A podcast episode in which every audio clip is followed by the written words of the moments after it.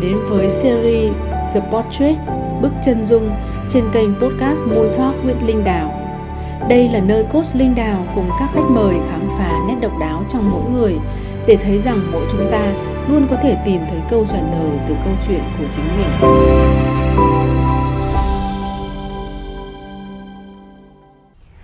Chào chị Linh và chào tất cả mọi người. Em muốn hỏi là sáng nay chị đang cảm thấy như thế nào? Chị cảm thấy vui. Chị cảm thấy vui vì có em ở đây. Chị cảm thấy tò mò. Chị thấy vui, chị tò mò, chị có một chút hơi lo lắng về cái họng của mình, nó có hỗ trợ mình trong ngày hôm nay không, nhưng mà mình tin là bạn ấy sẽ giúp mình. Và bây giờ thì chị em mình sẽ cùng với nhau trò chuyện một chút về chủ đề đó là coaching.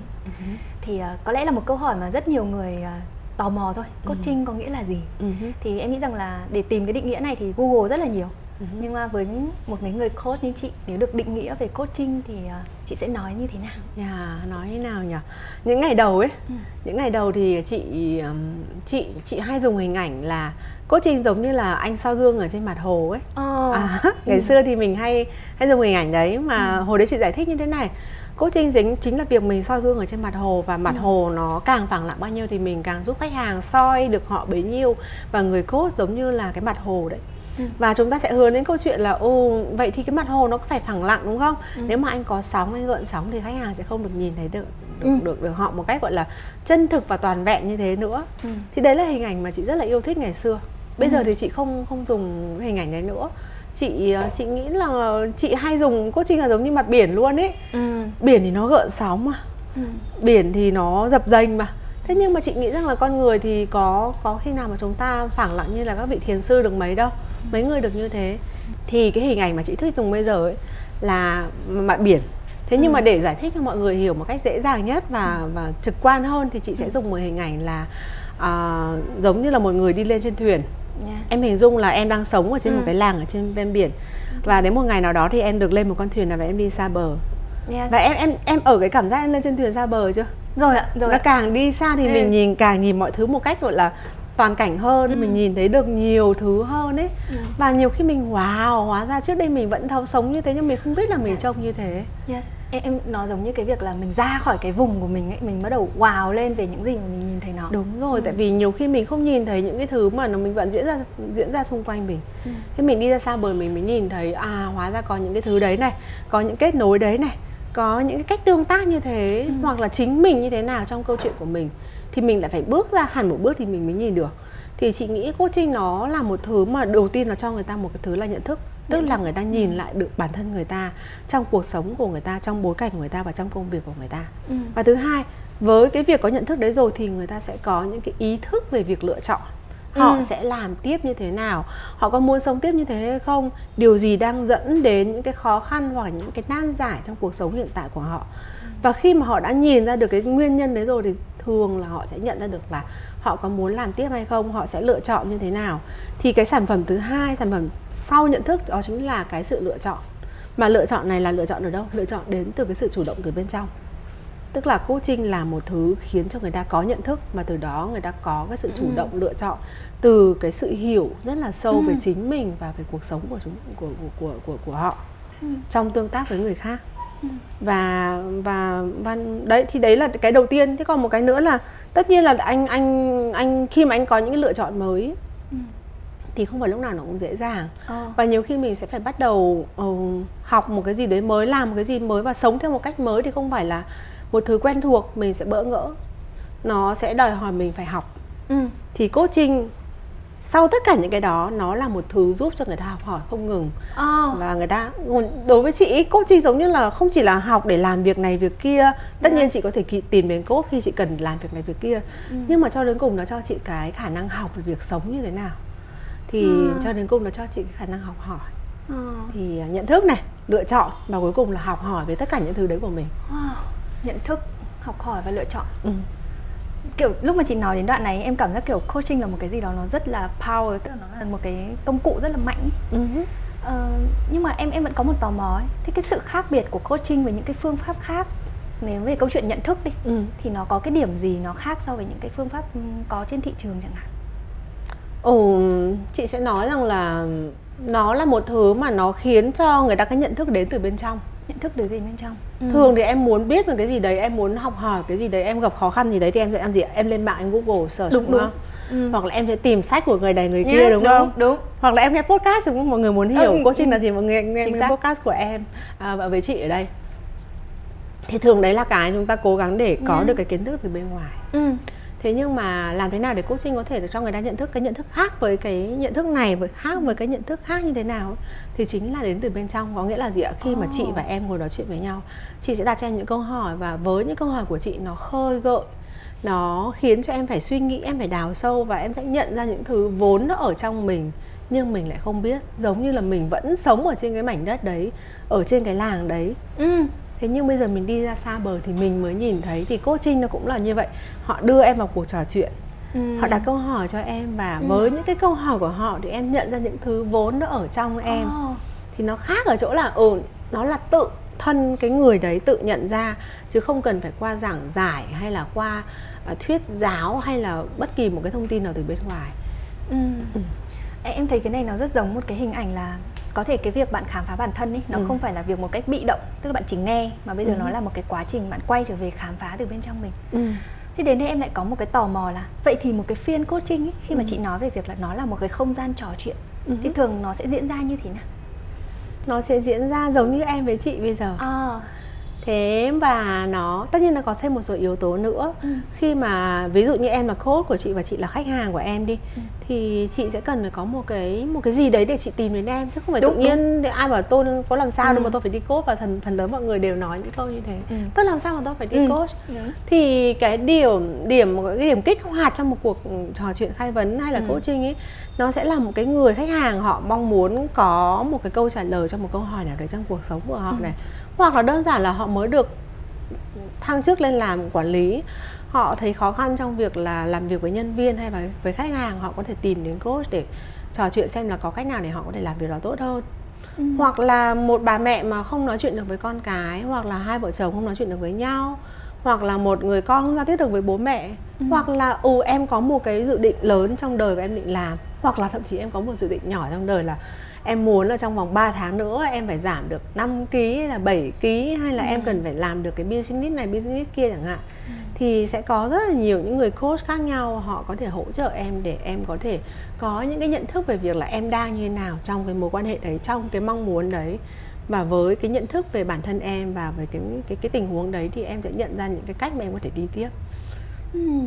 Thế thì đến đoạn em lại có một tò mò. Người coach đã làm gì để có thể có một cái phiên trò chuyện như vậy? Vì thật sự nếu như em là một người đang có vấn đề nhá, thực sự em rất muốn là nếu mà được giải quyết vấn đề trong một cái cuộc trò chuyện như vậy thì em rất muốn tham gia. Nhưng sẽ tò mò là người ta sẽ làm gì với mình để mình đạt được điều đó. Trước khi mà chị trả lời câu hỏi là người coach sẽ làm gì, thì chị sẽ nói về việc là vì sao những cái phương pháp khác nó lại không chắc lúc nào cũng hiệu quả. Ví dụ em có một vấn đề em tìm đến chị, và em thấy chị Linh cũng có vấn đề giống mình mà.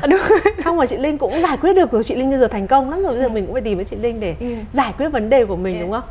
Thế nhưng mà nó không work. Tại sao? Bởi vì chị khác em, tính cách của chị khác em, nguồn lực của chị khác em, mối quan hệ của chị khác em, cái sự quyết tâm, cái sự mạnh mẽ trong chị và em có thể khác nhau, cái sự bền bỉ và sự kiên nhẫn của em có thể khác với của chị. Cho nên có rất nhiều thứ ảnh hưởng đến một lời khuyên nghe có vẻ rất đúng nhưng mà lại không làm được. Đúng. Bởi vì mỗi một người là khác nhau. Thì đấy chính là lý do vì sao mà chúng ta cứ đi tìm lời khuyên, xong chúng ta làm thì có lúc được lúc không. Khi mà chị miêu tả về coaching ấy, em thấy nó rất là hay. Thế em tò mò là trong cái phiên trò chuyện như vậy, người coach đã làm gì để giúp cho khách hàng đạt được cái điều đó? Nó một cách đơn giản là cầm tay khách hàng để lôi họ từ một cái vùng rất là sáng sang một cái vùng rất là âm u và tối tăm mà không biết đường đi. Bởi vì điều khách hàng muốn luôn luôn nằm ngoài cái vùng biết của họ. Cho nên là muốn khách hàng mở rộng được cái nhận thức và có lời giải cho bài toán của họ thì chúng ta phải đưa họ từ cái vùng họ đang biết sang cái vùng họ không biết. Bởi vì nếu mà họ biết thì họ đã làm được rồi, nhưng vì họ không biết. Và để họ đi từ vùng biết sang vùng không biết thì giống như là em biết đấy, mình đang ở cái nơi sáng, mình cái gì mình cũng biết đường đi thì mình đi rất là tự tin, đúng. Nhưng mà bây giờ đưa sang một cái vùng mà tối mà không biết đường đi mà lại còn chưa có đường, như ngày xưa bác nào chả bảo là Lỗ Tấn mới nói rằng vốn nó làm gì có đường, người ta đi nhiều mà thành đường mà thôi. Thì cái con đường lúc đầu nó không có đường người ta đi, người ta rất là sợ. Cho nên chị nghĩ rằng là cái việc đầu tiên mà người coach cần phải làm với khách hàng đó là làm sao để khách hàng tin rằng họ có thể khám phá cái vùng đất gọi là có vẻ mông lung đấy, có vẻ không có đường đi đấy, có vẻ không có một cái hình mẫu thành công nào sẵn có đấy. Thì người coach phải làm sao để khách hàng tin được rằng là họ có thứ để khám phá, tức là có một cái niềm tin vô hạn vào cái năng lực, sự sáng tạo và cái năng lực học hỏi của khách hàng. Thứ hai thì người coach cần có khả năng dẫn dắt khách hàng bằng những câu hỏi, bằng những kỹ thuật như là đồng hành này, ghi nhận này, rồi là từ đó thì đặt những câu hỏi để khách hàng khám phá dần, đi từng bước một để khám phá cái vùng không biết đấy. Và qua cái việc mà khách hàng đi một đoạn rồi thì một hồi lại giúp khách hàng học hỏi bạn học được gì về cái sự khám phá của mình trong mấy phút vừa rồi. Tức là đầu tiên là tạo niềm tin này, sau đó thì dẫn dắt, ghi nhận, đồng hành này, sau đó lại giúp khách hàng học về những điều họ đã nói và đã làm. Thì từ đó thì khách hàng sẽ dần dần vẽ nên một con đường mới của riêng họ ở cái vùng đất không biết của họ. Wow.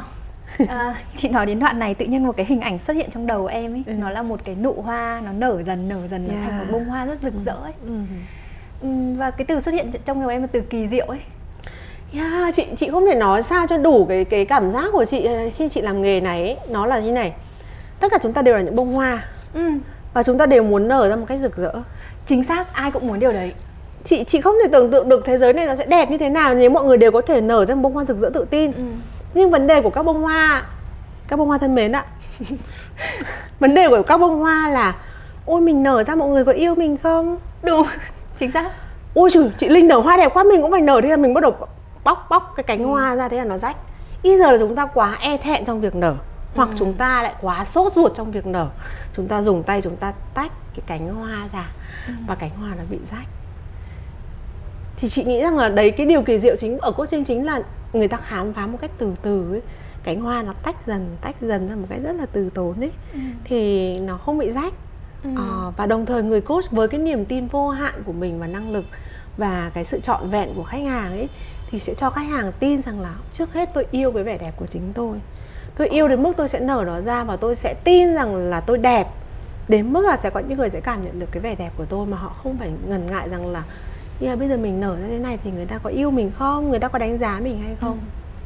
Cho nên là bài học đầu tiên của những người đi học coaching ấy là phân biệt giữa cái sự quan sát và sự xét đoán người khác. Chúng ta không thể tưởng tượng được là chúng ta xét đoán người khác nhiều như thế nào cho đến khi chúng ta đi học coach. Cái này thì em đồng ý. Công nhận là khi mà mình có một cái sự xét đoán người khác mà mình không hề, đấy chính là cái phần không biết của mình đấy. Đấy chính là một phần không biết chính của mình. Em rất là thích cái hình ảnh của chị nói về những bông hoa ấy. Hãy chậm rãi và nở nó ra. Tự nhiên thấy hình ảnh cái tiến, nó giống như một tiến trình rất đẹp. Nó đẹp, và nó cũng, chị sẽ nói rằng là thế nào nhỉ? Cái câu tiếng Anh của cái câu định nghĩa của Liên đoàn Khai vấn Quốc tế về khai vấn ấy là gì ạ? Khai vấn là cộng tác với khách hàng trong một quá trình khơi gợi suy nghĩ và sáng tạo. Thì em nhớ cái từ quá trình nha. Nó là một quá trình nở dần. Đúng vậy. Wow. Không có hoa nào nở như thế cả.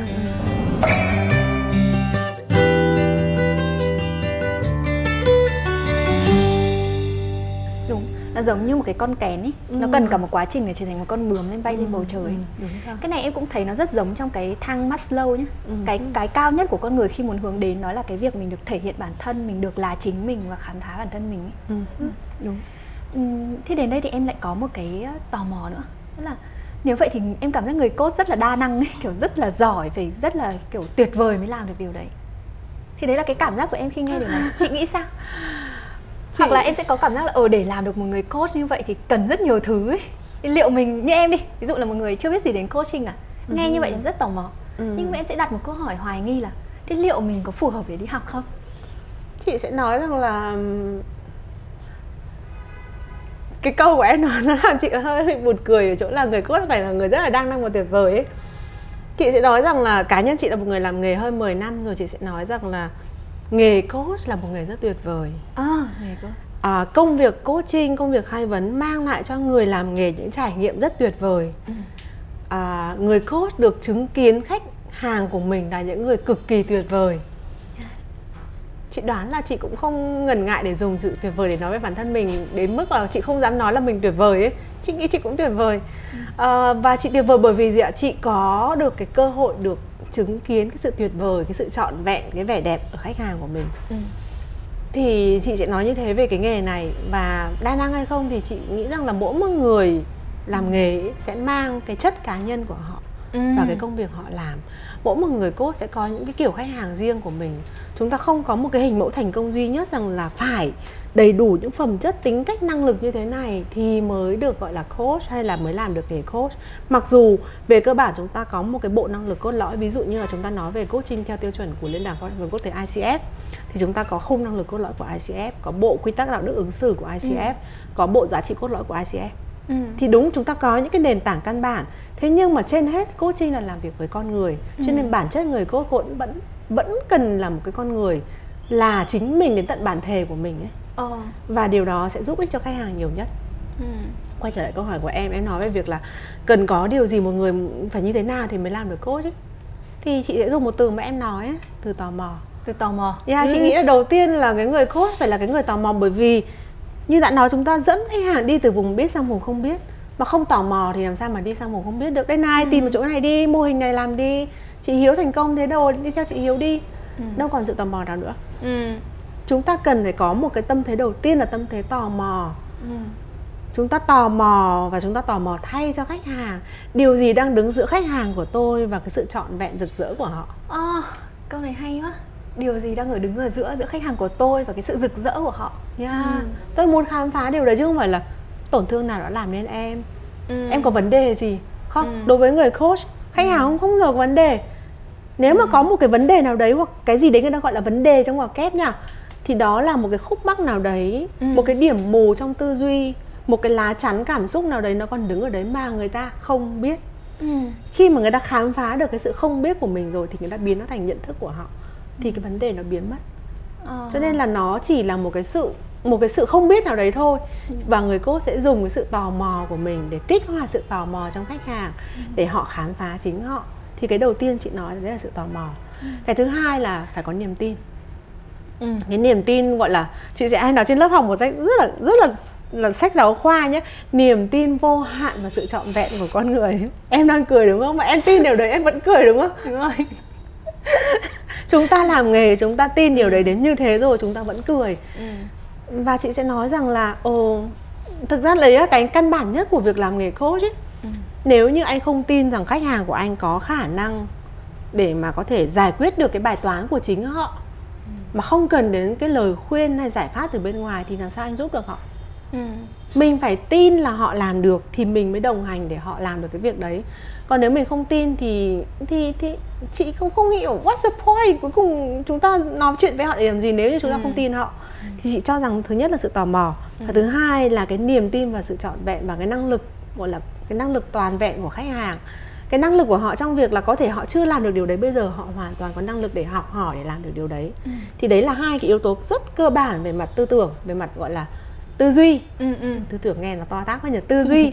Thế còn tất nhiên thì theo nghề coach thì nó có những cái khung năng lực của ICF, thì có những khung năng lực từ lắng nghe, rồi là hiện diện, rồi tạo sự an toàn và tin tưởng, thiết lập thỏa thuận, rồi rất nhiều thứ khác nữa mà em biết. Hay quá. Tức là mình sẽ hình ra một người mà muốn học coach thì có lẽ là cái đầu tiên đó là cần có một cái niềm tin. Tin vào cái sự trọn vẹn của khách hàng, tin vào sự trọn vẹn của tất cả mọi người. Và cái thứ hai đó là cái sự tò mò. Tự nhiên nhắc đến từ tò mò này em nhớ là thực ra mỗi đứa trẻ sinh ra đều có một cái sự tò mò và khám phá ấy. Và chúng ta lớn lên dần dần thì có thể chúng ta quên mất là cái sự tò mò nó là một cái có sẵn ở bên trong mình. Thế đến đây em lại nghĩ là thế thì có lẽ là tất cả mọi người đều phù hợp để đi học coach. Không biết chị nghĩ sao về điều này?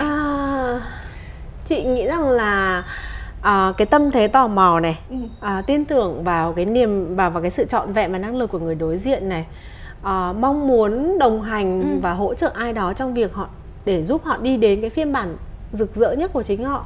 Chị hỏi em có muốn làm điều đấy không? Có ạ. Các bạn có muốn làm điều đấy không ạ? Có ạ. Có chứ ạ. Em thấy cái điều đấy ai cũng có sẵn ý. Mọi người đều có một cái trái tim rất là muốn được giúp đỡ những người khác này, cũng có những sự tò mò và khám phá. Em nghĩ là mọi người cũng đều mong muốn là có một cái cuộc sống tốt hơn cả chính mình và những người xung quanh. Chị chưa thấy một người nào mà sáng ngủ dậy xong rồi lại đánh răng rửa mặt thì lại bảo là hôm nay mình đến công ty mình sẽ phải chơi xấu người này, mình sẽ phải móc móc chọc ngoáy người kia. Chị chưa thấy một người nào, và chị tin chắc là không một người nào khi mà họ mở mắt ra khỏi giường buổi sáng, họ chuẩn bị ra khỏi nhà thì họ không có một mong muốn là làm một cái điều gì tốt đẹp cho bản thân họ và cho những người xung quanh.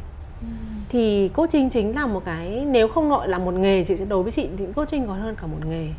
Nó là một cái lối sống tin vào cái sự trọn vẹn của người khác, tò mò trong cái việc làm sao để đồng hành cùng với người ta và với chính bản thân mình trong cái quá trình, trong cái hành trình đi đến cái sự rực rỡ của chính mình và của người khác. Không biết đến đoạn này tự nhiên em có một cái gì đó rất rung rinh ấy. Vì chị nói về câu chuyện là lối sống, nó là lối sống. Tại vì có một cái câu mà em hay thường mọi người, các gọi là bố mẹ đi, thường nói là cái nghề nó luôn ngắn hạn ấy. Ai cũng chỉ có một cái tuổi nghề nào đó, đến đó là thôi, nghỉ việc, nghỉ hưu ấy. Nhưng khi mà chị nói về việc coaching nó là một cái lối sống, là một cái phong cách mà mình theo đuổi ấy, thì em nhìn thấy nó là một chặng đường chứ không chỉ là một cái đoạn chỉ là tôi làm để tôi kiếm tiền đâu. Nó giống như, em nghĩ là nó có một cái vẻ đẹp mà rất khó để miêu tả. Yeah, chị cũng cảm thấy, chị không biết có rung rinh không, nhưng chị cảm thấy có một cái gì đấy ở sâu bên trong chị nó cũng đang ngân ấy. Chị sẽ nói rằng đúng, đối với chị là như thế. Và như mình đã nói ban đầu ấy, coaching giúp cho người ta có nhận thức, có sự lựa chọn và sự học hỏi. Thì bản chất cho đến cùng là sự học hỏi. Và để mà làm được cái việc đấy với khách hàng ấy, thì chính cái người coach cũng cần phải duy trì cái sự học hỏi với chính bản thân mình. Nghề coach là cái nghề học hỏi suốt đời, người coach là người học hỏi suốt đời. Thì em biết đấy, và khi một người có mong muốn sống một cách có ý nghĩa này, khám phá những cái điều đẹp đẽ trong cuộc sống này, chứng kiến cái sự trọn vẹn của người khác này, thì em biết đấy, cái niềm vui được khám phá, cái niềm vui được dùng cái sự tò mò của mình để học hỏi cho bản thân mình và cùng với người khác, nó mang lại một cái sự, chị không biết, đúng, chị cũng cảm thấy khó khăn về mặt ngôn từ như em, một cái ánh sáng nào đấy nó sẽ luôn luôn lấp lánh ở trong cái công việc mà chúng ta làm. Chị sẽ nói như thế, luôn luôn là dùng một cái ánh sáng của bản thân mình để chạm đến cái ánh sáng của người khác.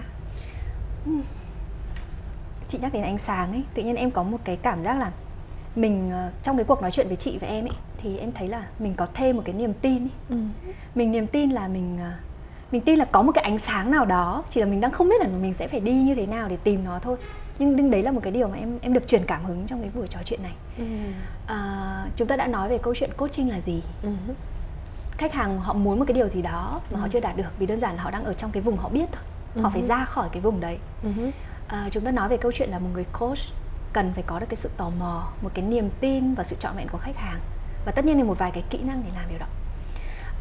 Đến đoạn này thì em có một cái tình huống sẽ đặt giả định với chị Linh thôi. Rất là thú vị.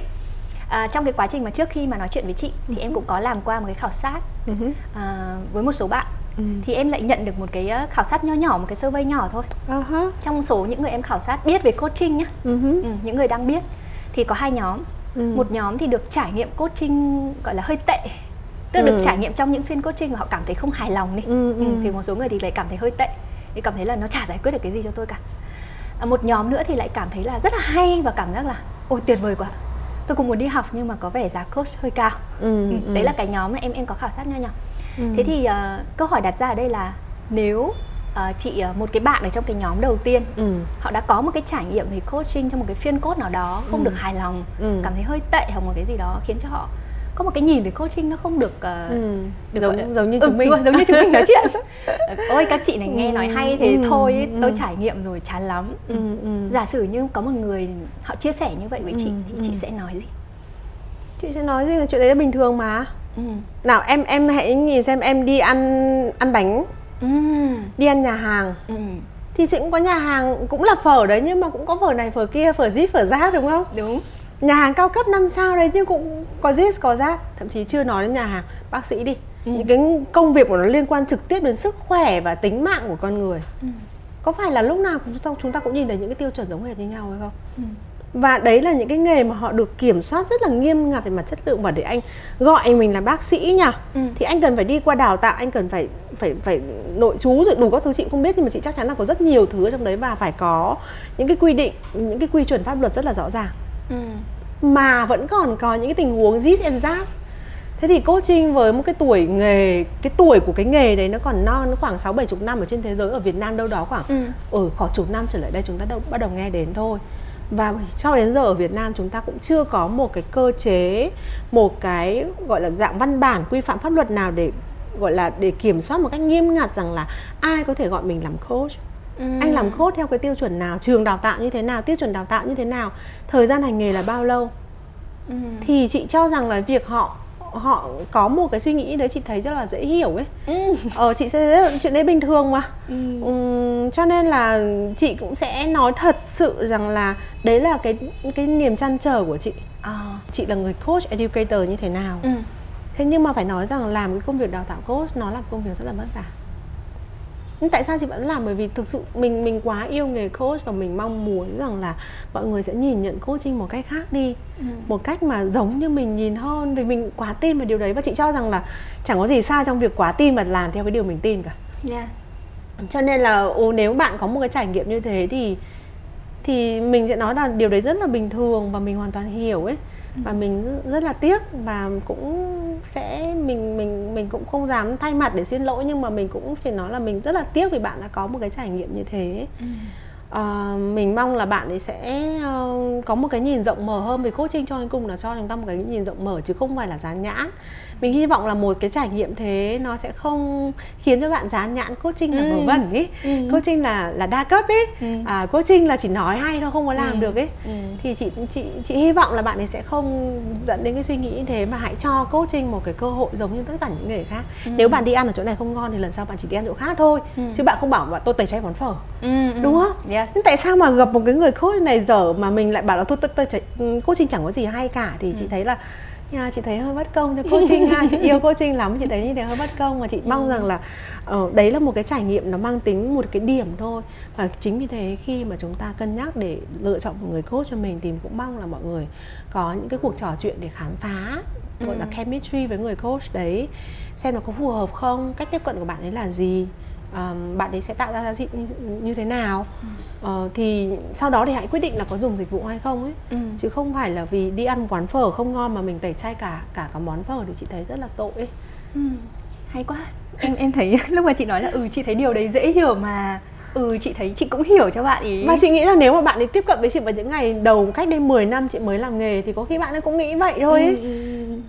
Chị không cho là chị không nằm ngoài cái số đấy. Em phải nói là em khi nói đây em thấy có một cái gì đó nó rất là tự nhiên ấy, khi mà chị nói, và có một cái gì đó rất đáng yêu. Và có một cái mà chị nói ở đoạn cuối đó là có lẽ là chúng ta nên cân nhắc và tìm hiểu kỹ để khám phá, để lựa chọn cho mình một cái người coach. Em cảm ơn chị Linh trong cái buổi trò chuyện ngày hôm nay. Hẹn gặp các bạn trong tập tiếp theo để chúng ta cùng khám phá và trò chuyện xem về chủ đề người coach là một người như thế nào, họ cần một cái yếu tố gì nhé. Cảm ơn các bạn. Chị cũng cảm thấy rất là may mắn, nhất là cái câu hỏi cuối của em từ cái survey của em ấy. Chị cũng biết là mọi người nhìn nhận về coaching nó có sự khác biệt ấy, nhưng mà đúng là vì em nói thế chị lại có cơ hội nói ra rằng là đừng dán nhãn ngay trong lần đầu tiên ấy. Câu này rất là hay. Mọi người sẽ nhớ rằng là đừng vì một quán phở không ngon mà tẩy chay cả món phở, cũng đừng vì một người coach không hợp với mình. Chị chỉ nói không hợp chứ không giỏi nhá.